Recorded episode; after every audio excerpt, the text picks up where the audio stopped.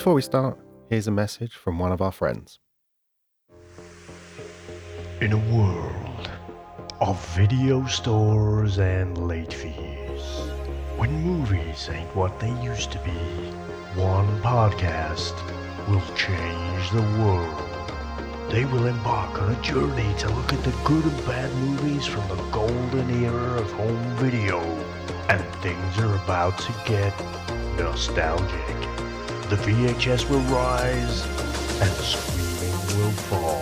Whoa, whoa, whoa. Dave, this has got to be the worst promo I have ever heard. No, it isn't. If you're going down the route of the video trailer, man, Dave, I want a training montage. Coming soon on a podcast near you. If you listen to one podcast this week, then you're probably listening to Joe Rogan. But if you've exhausted all other podcasts, then the VHS Strikes Back is one to try.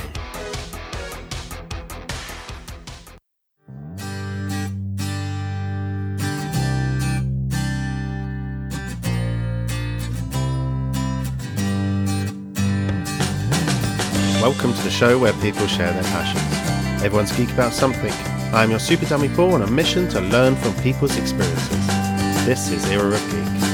As always, remember you can subscribe to the newsletter, pccnewsletter.com, where you'll get updates about this show and many others, as well as writers and artists and all sorts of amazing creators.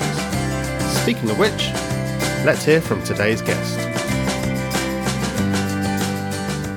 My name is Zach Weinersmith, and I am mostly known for a comic strip I write uh, called Saturday Morning Breakfast Cereal. But slash and I, I write books, and uh, the the latest book, which I take is the one we'll get more into, is a kid's adaptation of Beowulf, which uh, which I know sounds weird, but I took out the murder. There's no murder, no cannibalism. it's, it's cool. Um, and I also do popular science books with my wife, and I illustrated a book on immigration policy uh, from an economic perspective. So um, that's that's what I do, uh, and I can I can I can geek in multi directions. So if we want to, I, I, I, I, I can geek mathematically, poetically, historically. I'm available. Yeah, you cover a lot of bases in the uh, in the topics you cover.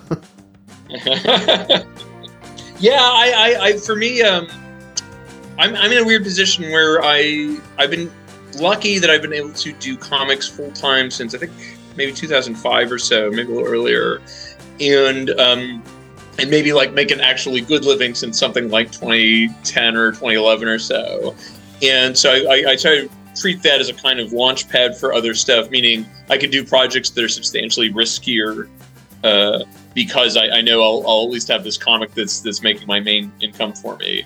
Uh, but the interesting thing has been uh, so so lately the, the, the like probably riskiest project yet has been this kids book because it's like I said it's a it's an adaptation of Beowulf for kids, which I thought would not be that broadly appealing. Um, and and mo- moreover, it is a 600 line unrhymed verse epic for children. Uh, so it's not there's not really another book like it, and uh, I thought it would kind of land with a thud, and so far it's doing uh, sort of obscenely well for for a, for a book in um, that hasn't even released yet. We're already on our third printing, which is, which is like not normal for me. Uh, so uh, I'm I'm very interested to see where it goes. Yeah, it's. I mean, it's incredible. I I read the book and I was completely. I was engrossed by it. Um, and I, I was talking to someone at work this this morning, sort of saying that I was talking to you and I described the book to them, and they were like, "That sounds really cool. I want that."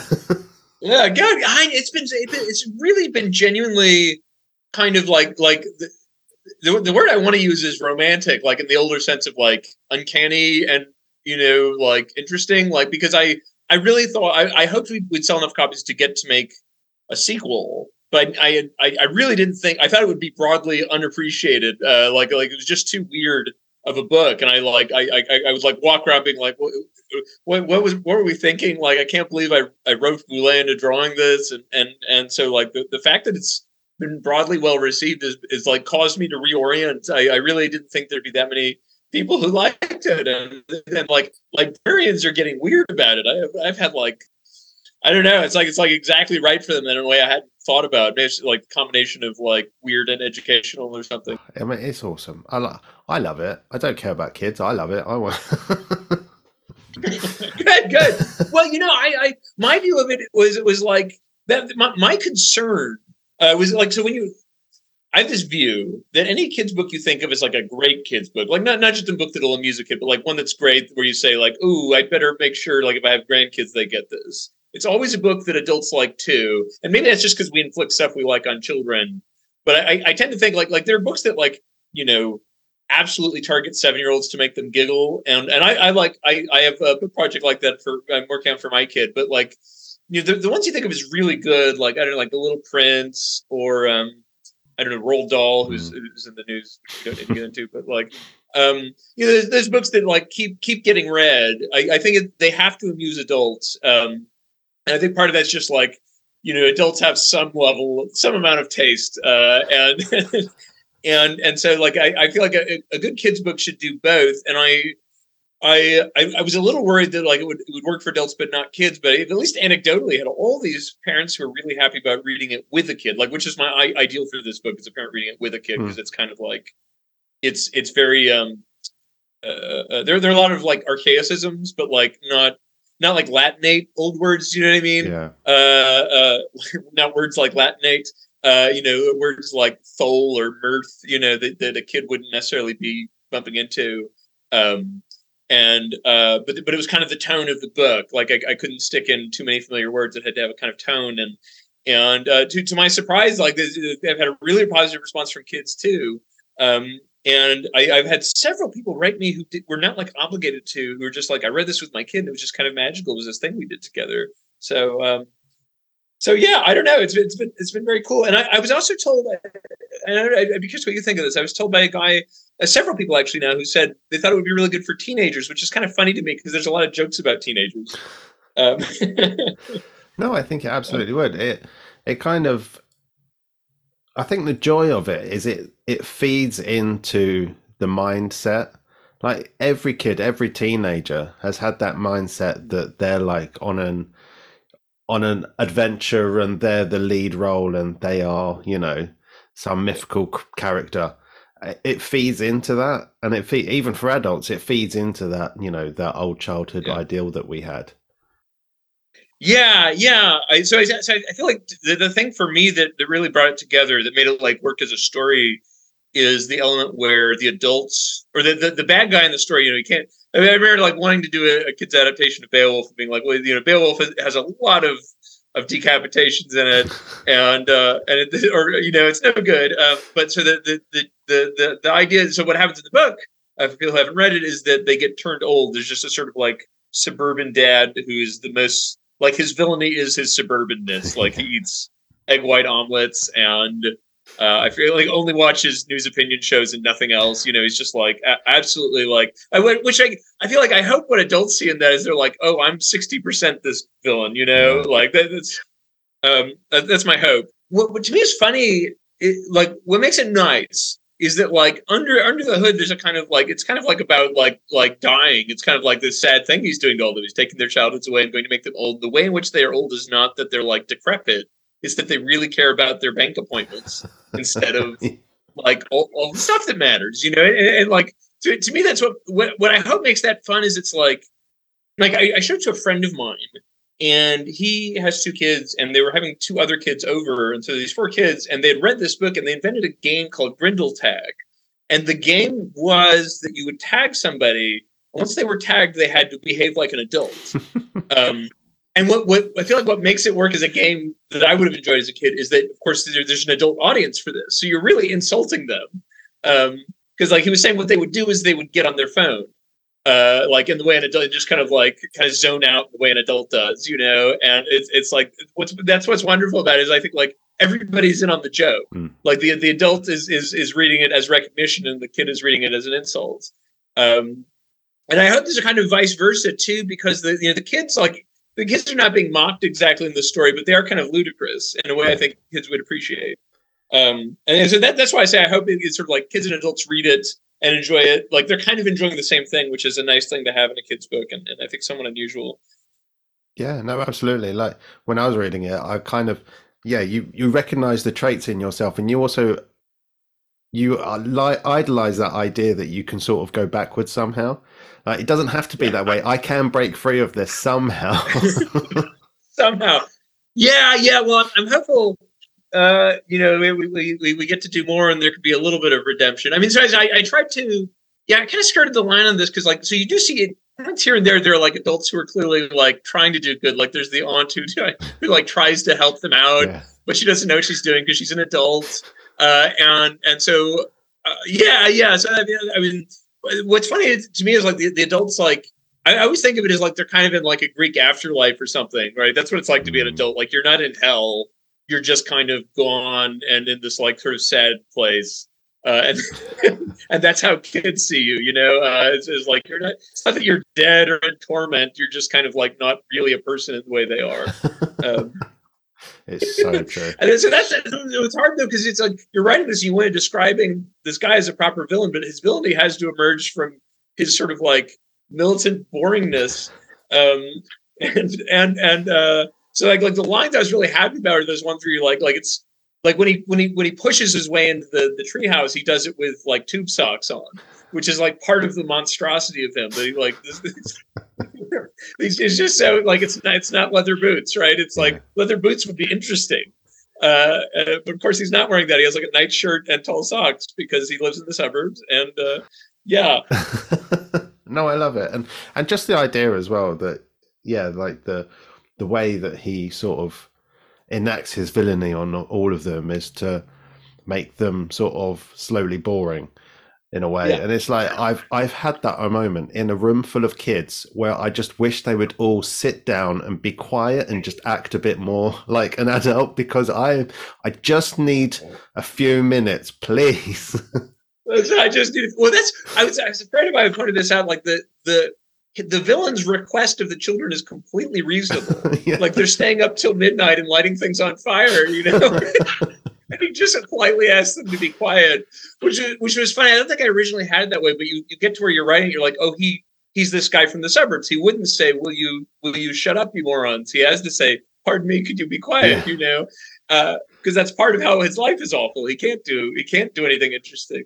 Um, yeah, I, that's that's. I mean, there's like you know, the kids are basically being bad. I, I you know, the, to to my mind, what was fun about this um, is I I I, I think there's a problem like Anglophone culture uh, across the world where we're always moralizing, and like you don't see this in French comics. A French comic for kids can just be a sort of story for kids, um, uh, and and like even like goofy comics in the U.S. like like the classical one would be like I don't know if these are big in, in Britain, but like Dogman or um, God, uh, Captain Underpants, for God's sake. Like, even they have to come in at the end and say something about friendship yeah. and whatever.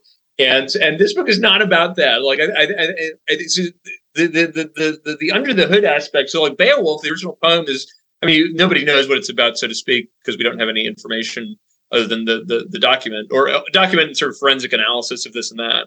Um, but like, uh, you know, the, the, one interpretation, which was Tolkien's interpretation, is that it's a, a sort of like elegy poem. It's about like dying, mm. um, because because you can you can very very loosely you can break it into two chunks. One is like this kind of Hercules character, this young invincible man going around being awesome, and then one is him like very like in his seventies. It would be you know as as an elderly king who kind of doesn't fail, but is sort of deserted by his people, and it's just kind of sad and terrible, uh, which is just sort of fascinating. I was I was described as it's it's as if you were watching like Rambo or something, and like Rambo Part Three was Rambo the old man reckoning with uh, it all being kind of pointless.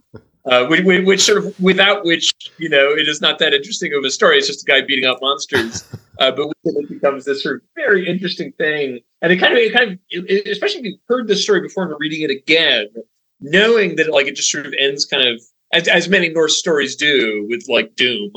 Um, it kind of adds a little glamour to the heroism at the get, beginning, like kind of knowing that it just ends badly, and it just, just sort of like reckless hope to it, uh, knowing that like demise is coming. So I, I tried to sort of like in, in, in a subtle way put that in the in the in the kid's story, uh, you know, the, the sort of like you know this is all going to end. Um, so which hopefully adds some kind of like savor to the like yeah. the triumph no, absolutely. I, it's just, I, I just love the book. Is there so, there's so much to it. I can see myself in it. I can see sort of myself from X amount of years ago. I don't even want to think how long mm-hmm. ago it was now. You know, yeah, but yeah, you're kind of Yeah. you're battling against the. You don't. You. It's kind of that subconscious thing when you're a kid that you're battling against being old coming towards you, and you're trying to hold on to all the excitement. Yeah, yeah, yeah. There's that great. I was. I felt so. So I happened to be reading. Uh, I had George Orwell's complete essays. Uh, my my my heterodox. This is this is geeky. My heterodox take on on George Orwell is that his fiction is just okay and his, his essays are outstanding. um, and uh, maybe, maybe very best of his, or at least like tied, is a, an essay called "Such Such Were the Joys," which was like about being George Orwell as you know an English boarding school boy went back when that was like real bad. Hmm. Um, and um, you know, you know, with like the beatings and, and bullying and all sorts of nasty stuff. And and um, she was just talking in, in that George Orwell way, like with, with like utter honesty, or at least as he saw it about what life was like. And he has this this wonderful passage that as I was like as we were like finalizing Beowulf, I came across where he just describes what it's like to be a kid and to look at adults and like look up at them and how sort of like grotesque they are and like they're always fussing about pointless stuff all the time and there's just no point to their lives that the kid can understand you know? And and it closes with this little little sentence which is something like only child life is real life. And um and that was such a nice way to put it. And then it, like we actually thought about just keeping that that part and having nothing else only child life is real life except it's like that's not quite what he's saying. It's it's it would be more accurate to say he's saying to the mind of the kid only Mhm. you know child life is real life. They don't see the, the point. And of course if you've been around kids you see this. You could if you start talking about like like I, I you know I had this my own kid I was, you know my daughter was like what are you reading? I was like well there's a war in Ukraine. And she like she like that means something to her. And if she knows people are dying it's sad but it, it's not like it, it, it just can't like in her field of view it like life is video games and friends at school and um, jokes she heard and that sort of thing and that's real life to her and she doesn't understand why adults like stress about all the stupid things we stress about. And um and it, and, and so I was, so this, that became the, the little little epigram for the book uh, and I feel like it, it, it sort of nicely sort of tees up uh, the the like uh, the whole sentiment of it um, yeah highly recommended yeah George Orwell's fiction is overrated that, that'll be my that's my hot take there you go. That will be the title of the show, just to get all the all the internet right. people clicking. Get the clickbait um, so yeah, I think that that's a good bouncing off point. Then that we'll come back to to the book and Yeah. to more of that. But sort of, so yeah, who who are you outside of this? Who? What else are your interests in your? Because you you, I mean, you cover a lot in your in your book. yeah yeah And in your Saturday morning breakfast cereal, you cover a lot. I mean, so who are you outside of this? I, I like to think of myself as just a very boring person. Uh, I like to sit around and, and read books all day, and uh, I kind of like to binge on topics, but also sort of read generally. Um, so it's what I do. The, the way I, I've structured my life, which most of the time is pretty good, is I, I sort of meanderingly read, which helps me write comics because they're kind of like, oh, you can hear the tractor going by. Uh, well, it's, it's a rustic setting. Uh, yeah, so I like to I like to kind of read whatever. I uh, like I like to read weird stuff um, and a lot of different stuff. But then I also I take on book projects because it ha- having systematicity to um, a, a, reading project helps with retention. Um, which, which like whatever, uh, like it's, it's, you know, it's not like I'm going to take a test, but um, it's nice. It, it gives a sort of structure. It also, you know, when you're working on something, it kind of makes your reading life sort of magical. It can, it can lead to a lot of- lot of drudgery because you end up reading books that are just awful, but you need to read them to understand something. You know, but but like but like at the same time, you know, I'll, I, like so. I, I, I, was, I was talking to you. I think before we were recording that I'm, I'm working. I, I'm releasing a book fairly soon about space settlement, and I'm not allowed to say anything about what's in it. But but but but but like as just an example, I remember coming across uh like a, a book from the like 80s where a guy had just gone through and answered a bunch of like questions, and then nobody else had picked up the topic since. And it's a book that I think if you were not specifically researching like space settlement sociology, this would have been like a, like a horribly boring book. but because you're like you're on the treasure hunt, you know, it, it, it turns it into magic. You know, it's sort of I guess it's like if you're like a detective and it's a clue, like a clue is just like is like a coin or something. Who cares about a coin? But it's attached to this big thing you're doing. It's really fun. Um, a while back, I did um, a little joke book about Shakespeare's sonnets, and I ended. I have like a shelf of like analysis of Shakespeare's sonnets, which in any other context would be horribly boring. Uh, but I was like trying to write jokes about Shakespeare's sonnets, and I feel like something like that. You really need to understand it to write jokes about it. And and so it takes all these books that normally I don't think I would be able to get through unless I was like you know trapped and had nothing else.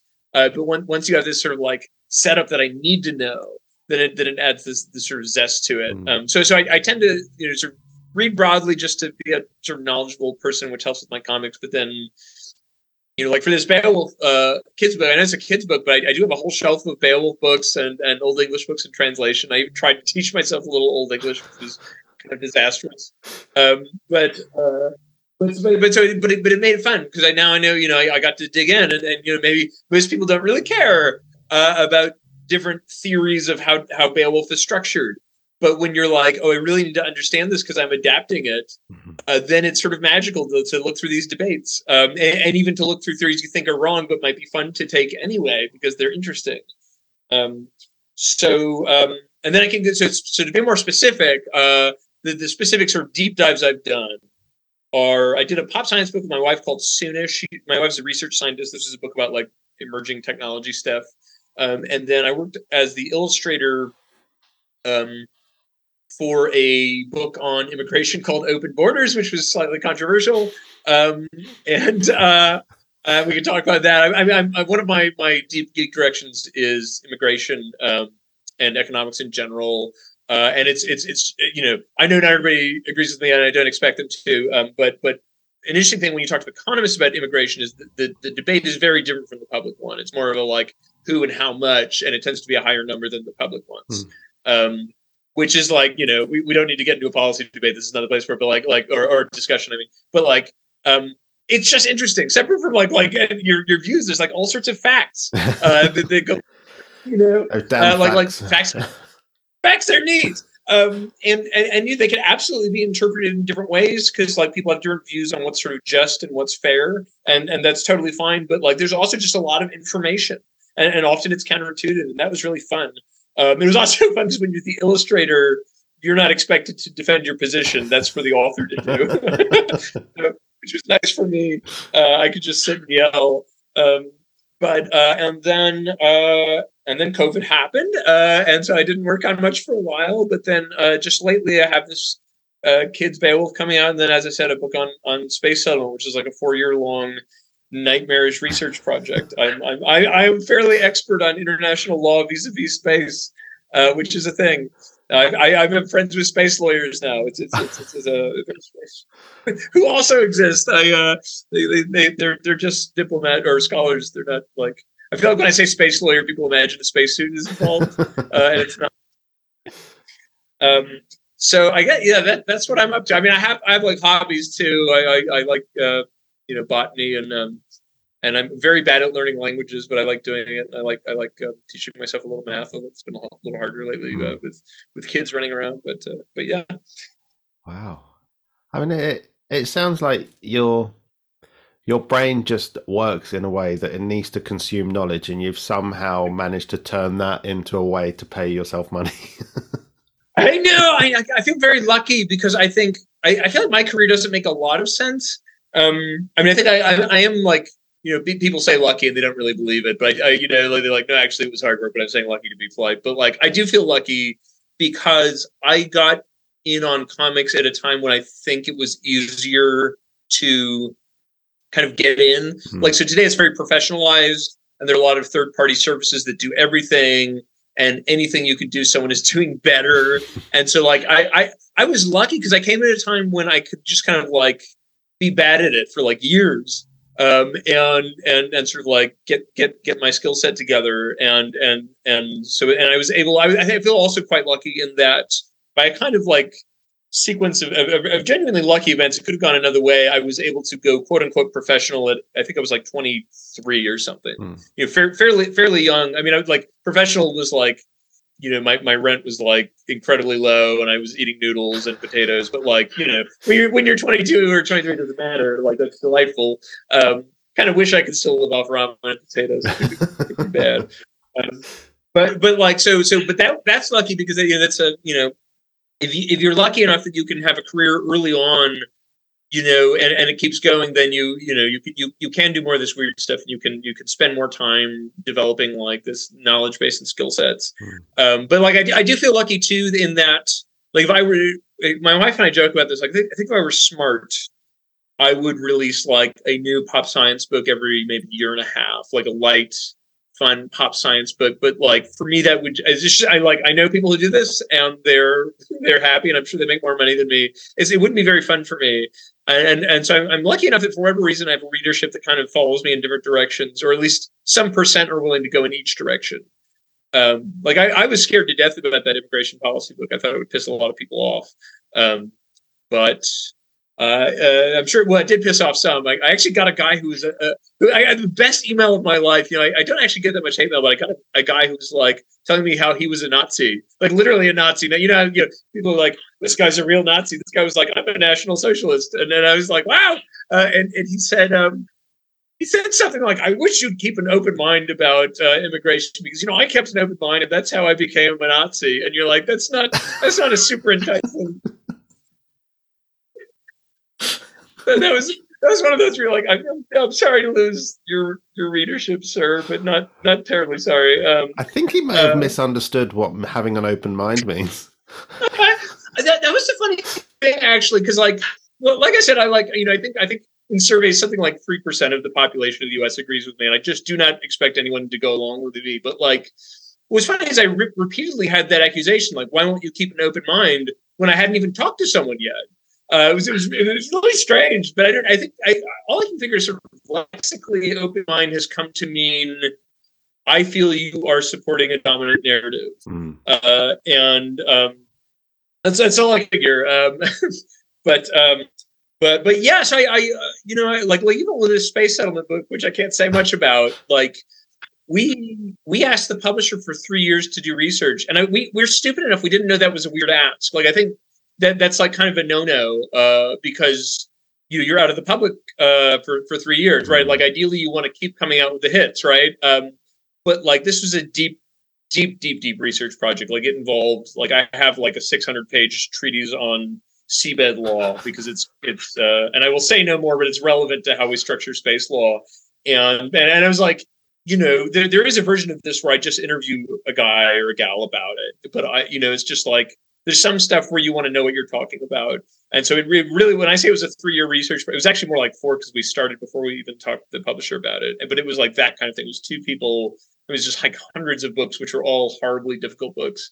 And, um, but like that to, to me, that's like such a cool lifestyle to get to live. Like, like I am, I, we, we were going to go in deep to where like, you know, like we, we, we've had, we've been in position of correcting experts now because we got that deep into it. Yeah um, and and so like that to me that's really satisfying like even if like it's, it's very it's, it's very anxious work for me like I, I, find i find popular science to be very anxious work because it's like you could be wrong mm. and you might be calling out people which i'm like I, I have like my, my friend who wrote the uh, uh, who wrote the the text for open borders loves calling out people. He loves fighting with people.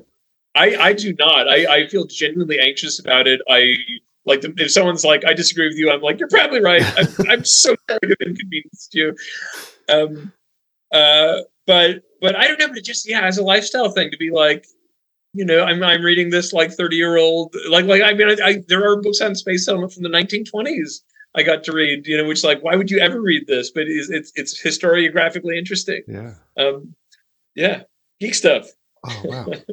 You're like my spirit animal. That I wish I could live that life where I just absorb knowledge. That sounds amazing. It's just it's some, it, yeah. I just like sometimes you feel like you need to go down a rabbit hole, and that's your every day for you is a rabbit hole.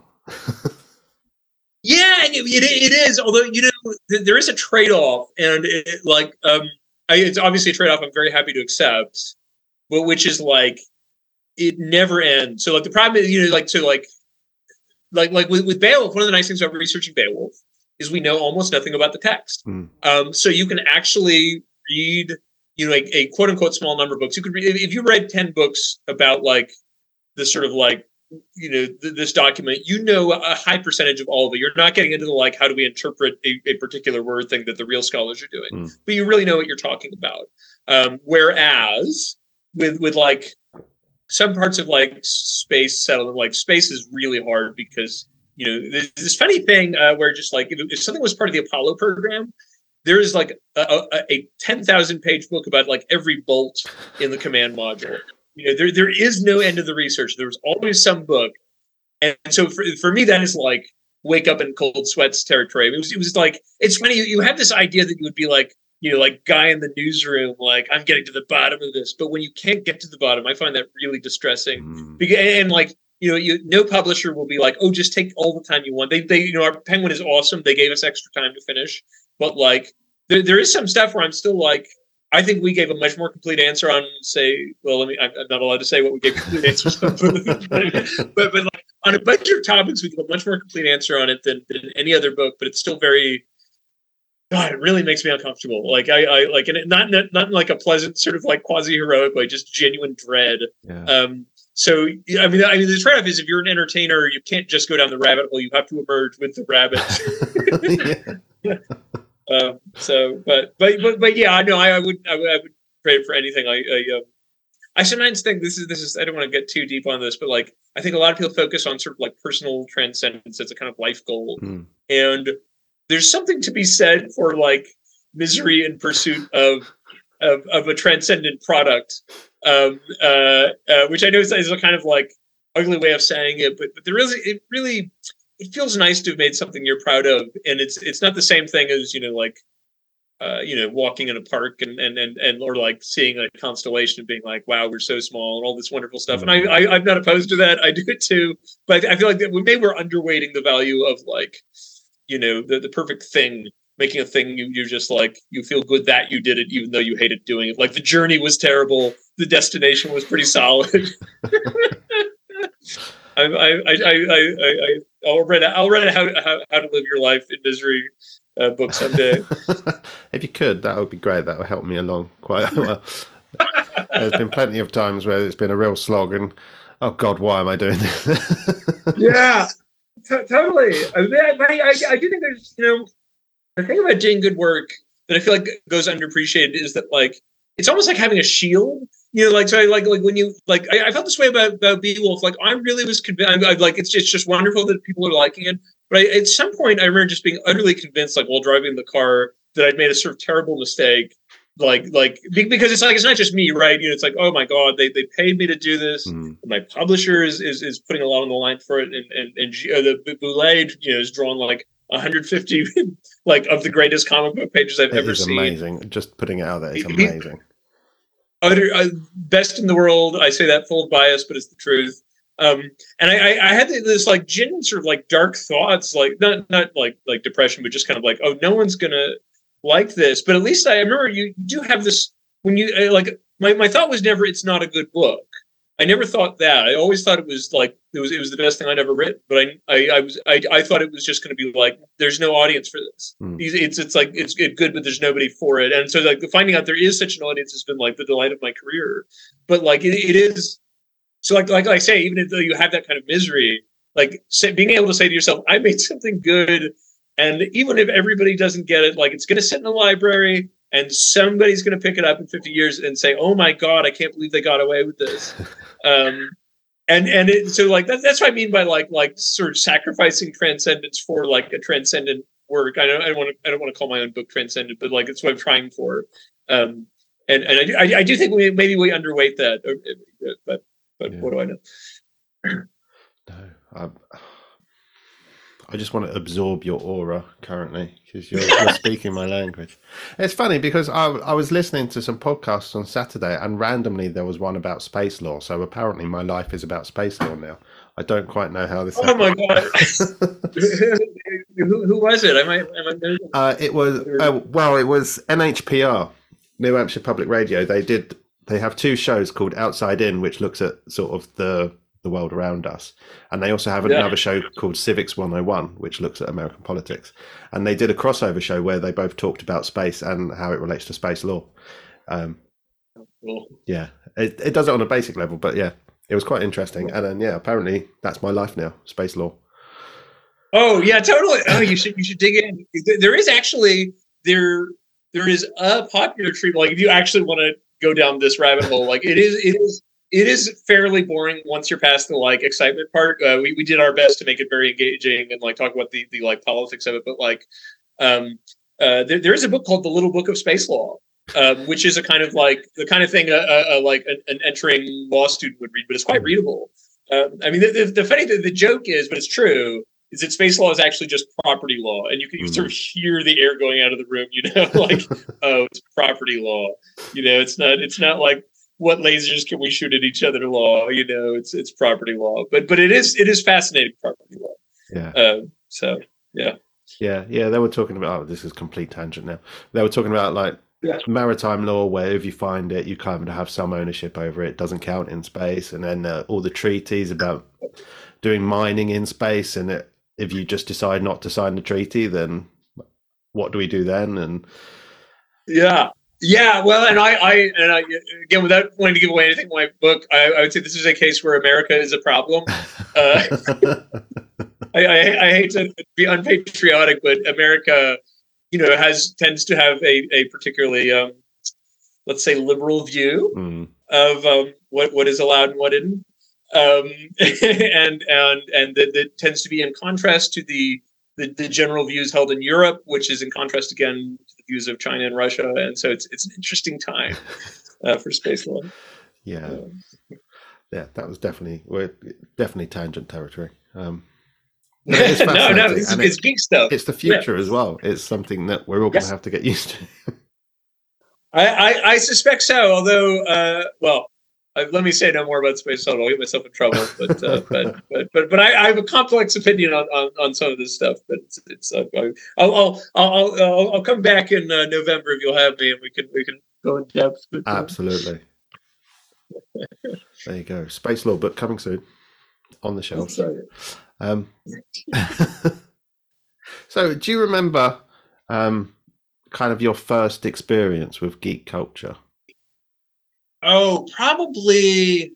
So I was born in 1982, and I would say so. I, you know, I had like fairly typical kid interests. I think the first thing I was so like, let's say geek involves some level of obsession, um, or I almost want to say that like the thing that makes things sort of qualitatively geeky to me is that way in which once you're in the circle of geekness about something, objects and ideas related to it take on a sort of luster. Do you know what I mean? Like that's what it, that, that's when you know you're in um, like, uh, and so the first thing that I think I would have really felt that, I mean, I mean, I was into like baseball cards, but not really. That's it's like just if you're an American kid, you're supposed to buy baseball cards, but I don't remember really. I think I like it came with gum, which was uh, the real real prize. But um, but I, I think probably the first thing I was, I was really into Star Wars. I think starting when I was like 12 or 13, I was like, like I, I had like rows of miniatures and like painting stuff, you know, like like like I would say the first sort of genuine like dork out absolutely like wasting money like like every birthday had to be related to star wars in some way and like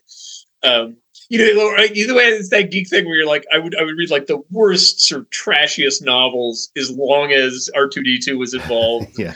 uh, do, you know what i mean um I mean, that's, I feel like that's the kind of you know, unironically, that's the nice thing about about being a geek about something is you you you can enjoy things that aren't that great. Do you know what I mean? Mm, um, uh, it, it's part of the magic of because it's community stuff. You know, it's fundamentally it's it's like you once you're in the community has its little deities and heroes and lore, um, and so yeah, I, I would say that was that was my first super geek thing. So, how how was it?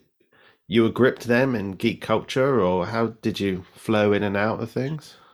Uh, I would say I flowed in, and I, I've had a, a sort of complex relationship. So like, uh, that's, that's like overstating it. Like Star Wars cheated on me or something. well, no, I, I kind of Star Wars kind of did cheat on me. So like, I, I think probably a lot of people went through the same thing. So like I said, I was born in 1982, so I grew up in like the desert of Star Wars when like there was no new Star Wars anything for a Mm. long time. And so, like, and like getting Star Wars toys was like artifact collecting. It really was. Like, you couldn't go to the, the, the toy store to get Star Wars stuff. It was all in like you know smelly uh, uh, comic book shops and, and that kind of thing. Or like, or, or like, oh, the best like if you're some old lady's um, garage sale and there's like, oh my god, this is the 1978 X-wing, you know, and and like, uh, I mean, that's again, that's what makes it magical. Um, uh, uh, but like, so I was I grew up in the sort of desert of Star Wars, and then like special editions came out, and by by common consent, they were basically just slightly worse. And uh, and then the prequels came out, and I know they have their defenders, but they're basically not very good. Um, uh, and um, and I think that that actually kind of I think I maybe as I got to be an older teen was kind of drifting from it, and that kind of kicked me right out. I think it was just kind of like I remember, I remember you know as as a snotty, it would have been like seventeen or eighteen, sort of walking out of the theater and being like, I could have written a better Star Wars. What, what, what was this? This is just absolutely terrible. Um, and and uh, so I, I, it was never quite the same for me after that. I could never just just sort of like muster up the uh, the affection for it. Um, and I, I had been like just hardcore into it, like an absolute collector, good going to conventions. I had an autographed Mark Hamill portrait on my oh, wall. Oh, wow. Like it was, it was, it was serious. It was gross. I mean, I was into it. um, but, but, but after that, not so much. And I, I don't think I've ever, I have things I love, but I don't know that I've ever felt like I was kind of part of a fandom. I know that's slightly different from being a, a sort of a geek about a topic. I mean, I may want to get into like a semantic debate, but like, um, I've, I've never quite had that kind of like um, absorption with, with like a franchise or something since. I, I, for whatever reason, it just hasn't hasn't done it for me. And uh, and, and, I mean, I have like authors I love, or, or like literary periods I love, mm. and, mm-hmm. and, this and that, but not not ne- never quite had that same feeling about something.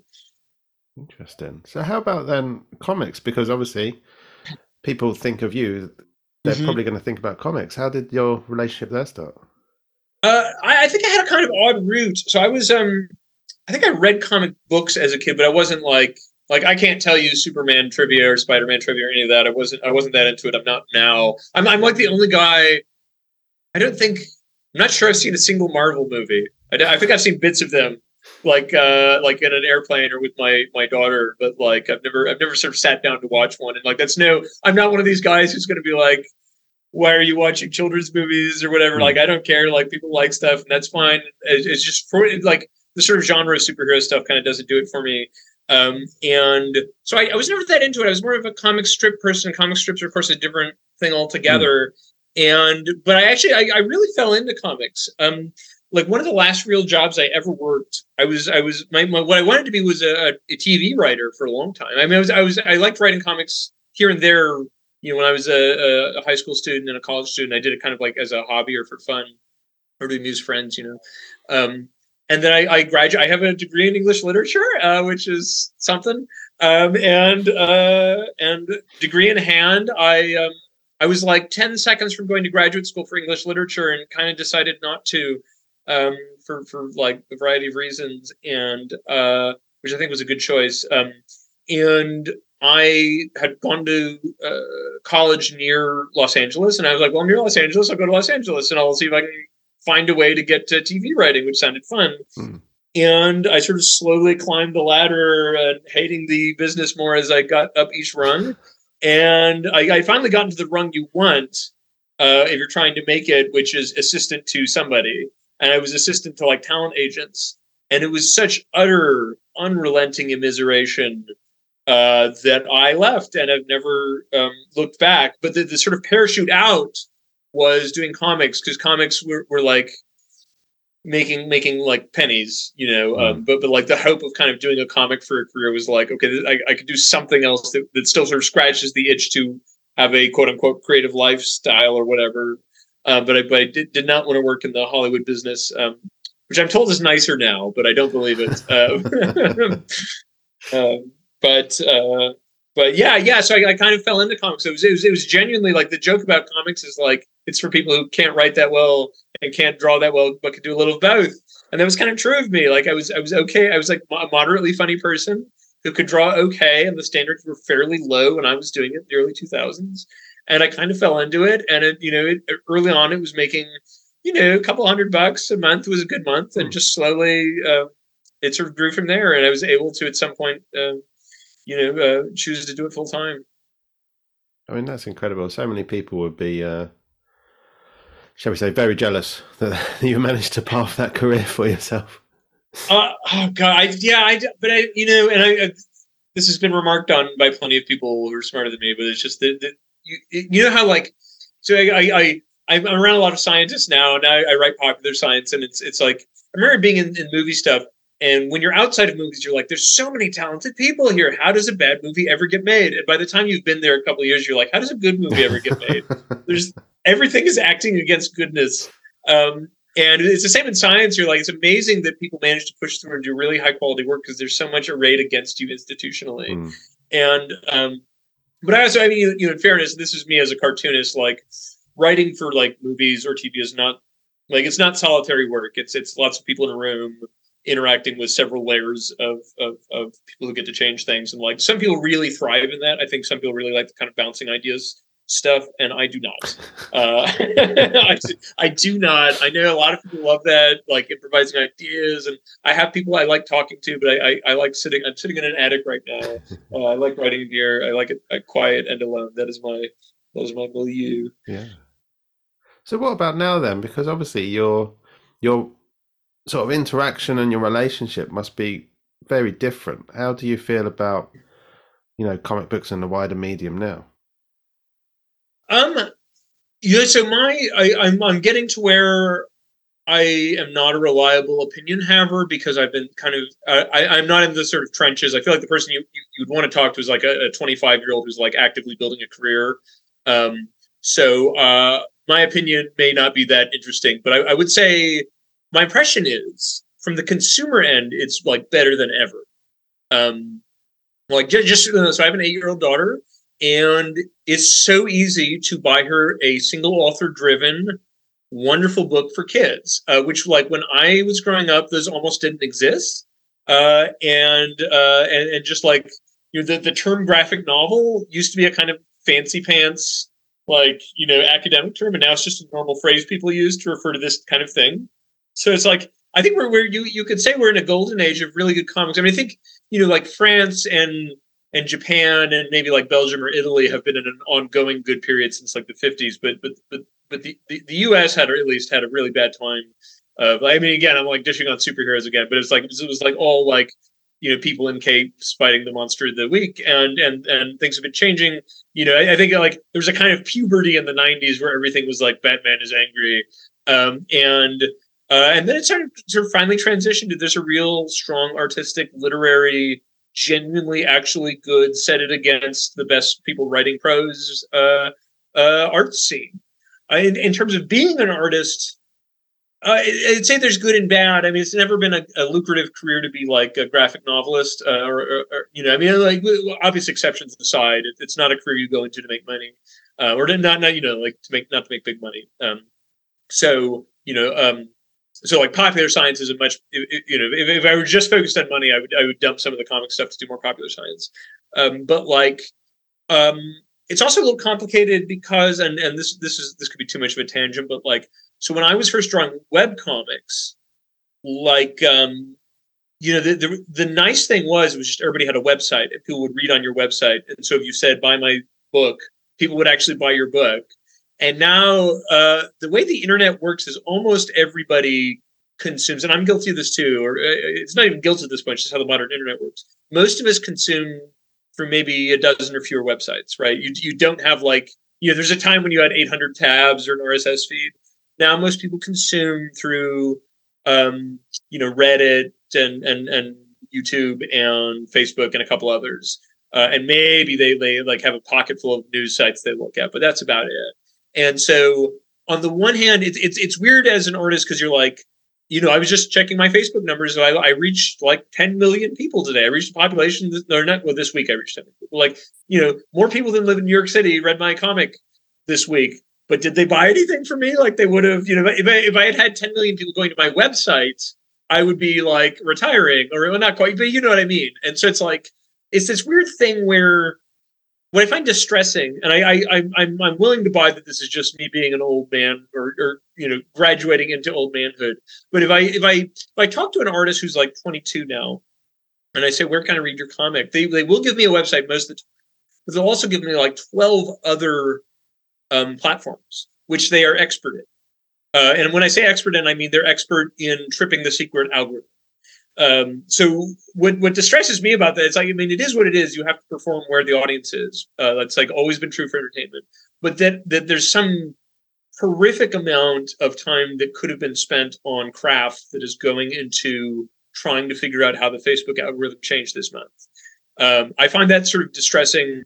Um, a friend of mine who's who's who's very leftist, but I thought this was a, an interesting way to say it. Said it was like there's now like a comics labor class instead of a creative class. There are a lot of people who just do kind of like grindy work to trip algorithms and make money that way. And it, it you know, whereas you know, the nice thing about being in on the beginning of an artistic movement, which I think I could I could slightly claim to be with web comics, is that there is no money yet. So everyone there is doing it out of love, including the audience.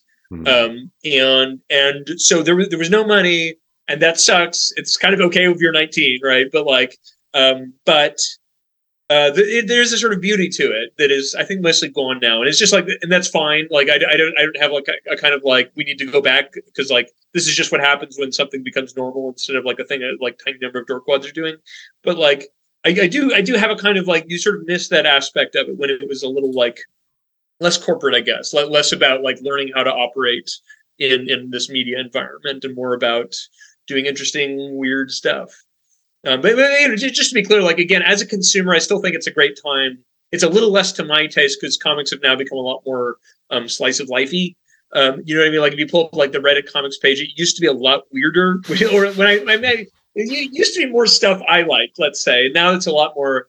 You know, I have workplace anxiety and cats are cute, and that's fine. I really, I don't want to sound like a jerk about it. Just not for me. It's it's just that normal people showed up and they want normal people stuff, and and and so it's just the, the, there's a like you know there, there's much higher quality of art. There are a lot of clever people, but some of that kind of like you know rebellious romance is gone. Mm. Um, yeah. yeah, it's almost like the the tricking the Facebook algor- algorithm thing. It's like the content is like there was that one popular thing, and now everyone does that one popular thing. So you there yeah. there's a lot of things on the same sort of topics, and no one really wants to stray out of that because you're just not going to get seen. I, I totally agree, and I, I actually would add, um, and I, without like calling out anyone in particular, I've seen this over and over again with artists, where you'll have a sort of upstart new cartoonist, you know, young young young cartoonist doing really cool, kind of different, awesome stuff. Like it's it's really hilarious, or it's you know just an interesting perspective, whatever it is. And then they do that one comic that's about I was depressed this week, Hmm. And then you check in with them three years later, and they're only doing that comic because that was the one that got forty thousand likes. Um, and maybe that's their oeuvre. Maybe that always was going to be. But I always, whenever I see that, I think, oh, there's going to be this person who's going to be like flowering in every direction.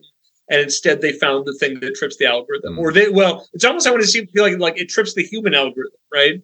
Uh, it's like like it's not just Mark Zuckerberg's fault; it's our fault because we respond to you know cer- certain types of thing right yeah. like uh, like we respond to anger it's a problem in humans we share anger um, and so you know the result of that is you can kind of give into this stuff uh, I, I actually i would say the only reason i'm slightly inoculated against doing like bad slice of life or let me not say bad let me say just like um, generic or something that's still insulting. You know what I mean? Like, like, like, uh, uh, uh, uh I, I, don't know a nice way to say it. So let me just roll on.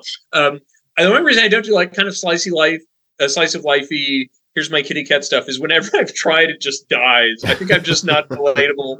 Uh, it's like it's like a, it's like a, an alien trying to do human slice of life stuff. So I, I so which is like been been been, been, been very good because ironically it's it's funny for me. So but when I do something that's kind of like bizarre or science fictiony, it gets a good response. So I feel like I've been kind of like nudged in this more interesting direction, uh, sort of happily. Um, but yeah, I, I think what, what, worries me is it's kind of like you know, in that sort of like artistic movement. If you were doing work like that, you would be scorned by your peers and pushed into like, no, no, no, show me something more interesting. Push yourself harder. And I worry that you know now that the, the internet is just it's it, it's not a place where nerds go. It's just it's like TV. You get more content that's like TV. Uh, you get more like sitcom stuff, and it's just mm-hmm. like and again, it's fine. And probably the, the total output of cool, weird stuff is still what it was, but it's it's it's harder to find, and it's harder for those people, I think, um, which which is I don't know, a little unfortunate, but but I'm sure you know. I was someone a friend of mine reminded me that that thing that somebody doing weird stuff is always somewhere. It's just not in comics anymore. Um, for the, for yeah. the time being, it's just you know, and it, it just moves around. It's always like this. Yeah, it's funny because while you were talking, I I was looking through my my browser bookmarks, which seems like a weird thing to do, but I have a dead folder here from like 10, 15 years ago Yeah. of all the web comics that I used to read, Yeah. and I used to religiously read every single day until you know Yep. life meant you can't read ten to fifteen Yeah, comics every single day. But I couldn't tell you Yeah, how I found half of them because it's before Yeah. Reddit, before like Facebook was really that popular that I found all of these. I couldn't tell you how I found them.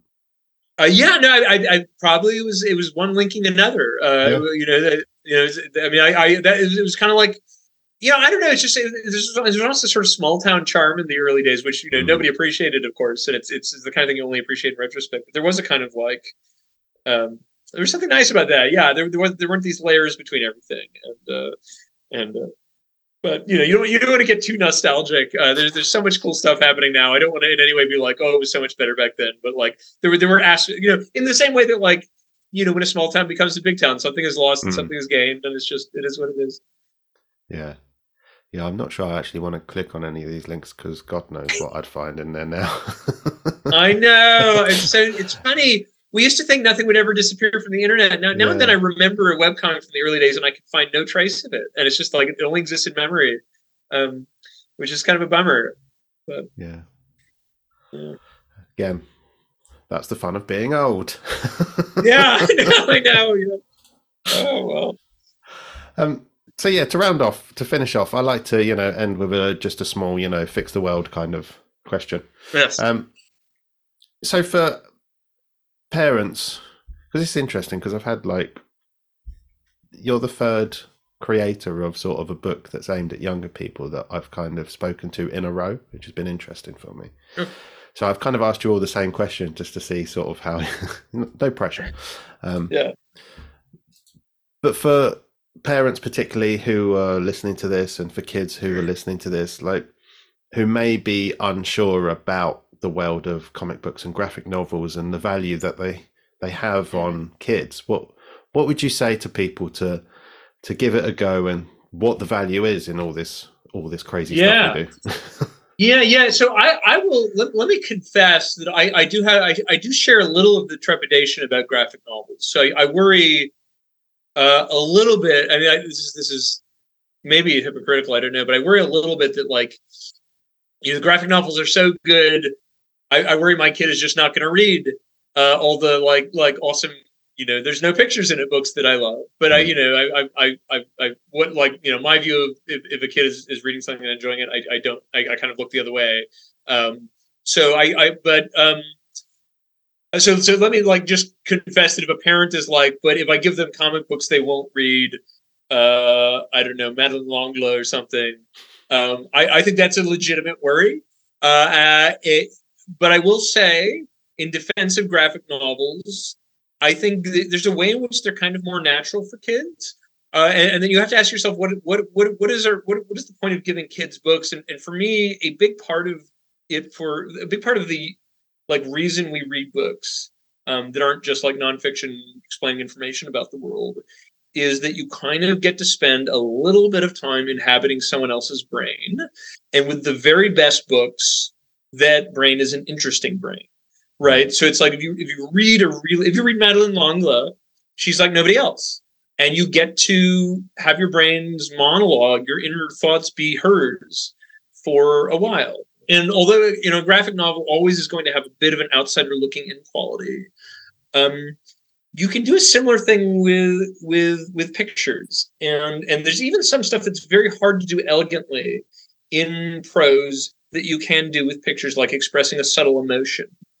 Um uh you know with with with the, the flick of the eyebrow or uh, like crook of the side of a mouth and so what i hope you know you're giving your kid with a graphic novel which is the same as giving them with a book is that chance to inhabit another brain the other thing i would say another way to look at graphic novels uh, is at, they're just like short stories. We- They they have illustrations, of course, but they're they're they're they have one thing that that you won't get from reading. I don't know Harry Potter. Well, let me not cite Harry Potter these days, but like you know, there's a whole other thing. I was going to cite Roald Dahl next, but uh, well, anyway, the, the, the, the thing you, you you don't get. Edgar Allan Poe wrote about this. He wrote a thing called the essay on composition. He, he said there, what he thought thought was great about the short story format is that a person will just read the whole thing in one sitting. And so, as an artist and as a receiver of the art, you get a complete experience. Which, which, which longer form books. I, I love longer form books. I, I, I especially love epics, but but you you do miss that kind of like I don't know experience of kind of being at a word symphony. Do you know what I mean? Mm. Um, and so uh, my I will at least say my although I have that trepidation, my policy is I, I buy my daughter all sorts of graphic novels. I, I have, I have no limits and I don't worry about it. And her reading is just wonderful, and she's very creative, and and she will talk to me about the stuff she read in these books. And I, I even I even wonder if it kind of helps her understand kind of emotions better uh, in a way that would be harder for a book. Um, and then I will say, in defense of my graphic novel in particular, is that, my graphic novel is a bit of a cheat. Um, so if you if you if you, haven't had a moment to read it yet, it's more like, and th- this is not a comparison in terms of quality, but it's more like reading Blake, which is there's a visual with integrated words hmm. rather than like boxes that we we do like so Boulet is like a master of this format. He uses what you might call some comic book language uh, in terms of like you know boxes and, and, and structures and how, how the eye moves around the page. But it's really words integrated with images. And so, and it is a poem. And what I hope is that it is designed to be read aloud by an adult to a child. A child can appreciate it, as can an adult, but it's designed to be the two of you or, or the you in a group as an adult. And and if I did it right, the the nice thing is it's bringing this this old thing, this sort of like verses on life into a, a kid's life without being onerous. Like it's just it's meant to be funny and enjoyable, but also kind of expose you to this thing that we don't really do anymore, which is write this way. And and um and so you know my my in my fantasy world all children are being forced to memorize like pope's iliad um, because i think it'd be good for them. I actually i did this to my daughter a little bit. I didn't make her do it. I, I made her listen to me. Uh, but but she absorbed it. And i i don't know. There's this there's this sort of like to me and I, I know I'm, I'm, I'm, getting very long-winded here, but let me just make my my, my final puff here. Um, when you when you do something like that, when you introduce epic verse or, or beautiful words, not not saying that about mine, but it is what I went for. When you introduce that in your life and you can remember it, and it's actually good, it's not just sort of tickling you. Then it, it's like adding a little attic to your mind that you can go back to, a little little little extra room that's an interesting place you can go, which will like, you know, uh, will will serve you when you need it. And so to me, it's sort of distressing that in, in Anglophone culture we don't we don't do this anymore. We poetry is for like wimps and the worst slam poet you ever heard.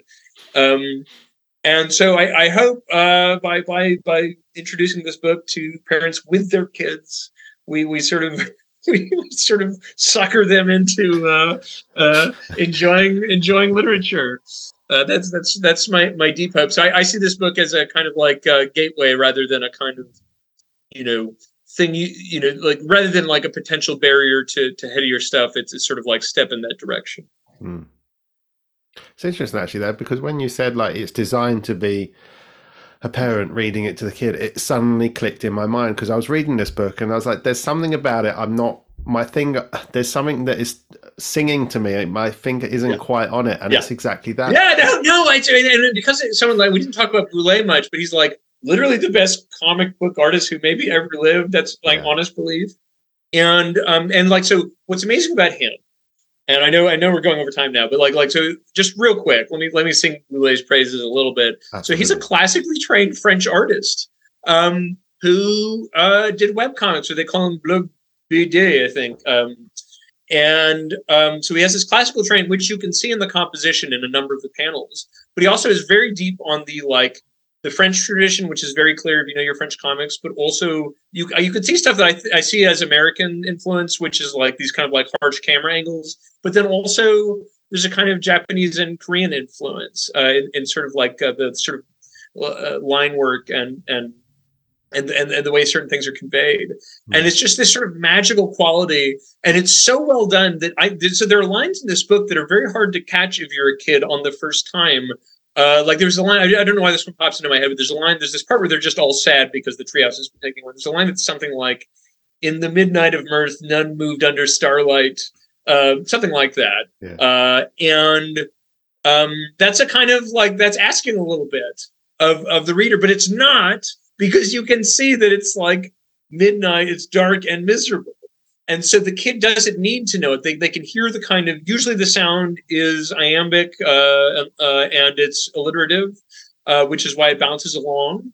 But like you don't need it. Um, so that but so that I, I felt sort of at liberty to, to, to do riskier stuff because because Boulet is so skilled at conveying what happened.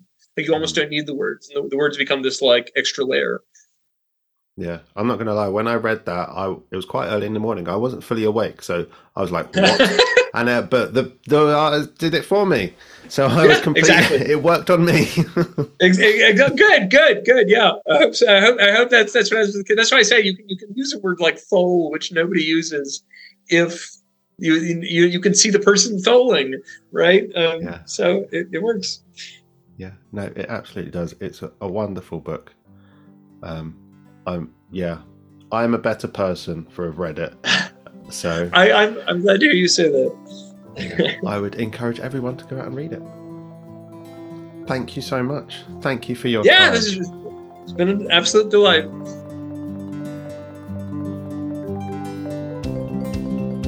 Bea Wolf is available now via Macmillan Publishers. It is well worth it. It's aimed at younger readers, but honestly, absolutely everybody can enjoy As Zach mentioned, he also has many other books available for you to purchase, so do seek them out and have a look. And there's also Saturday Morning Breakfast Cereal, his ongoing web strip.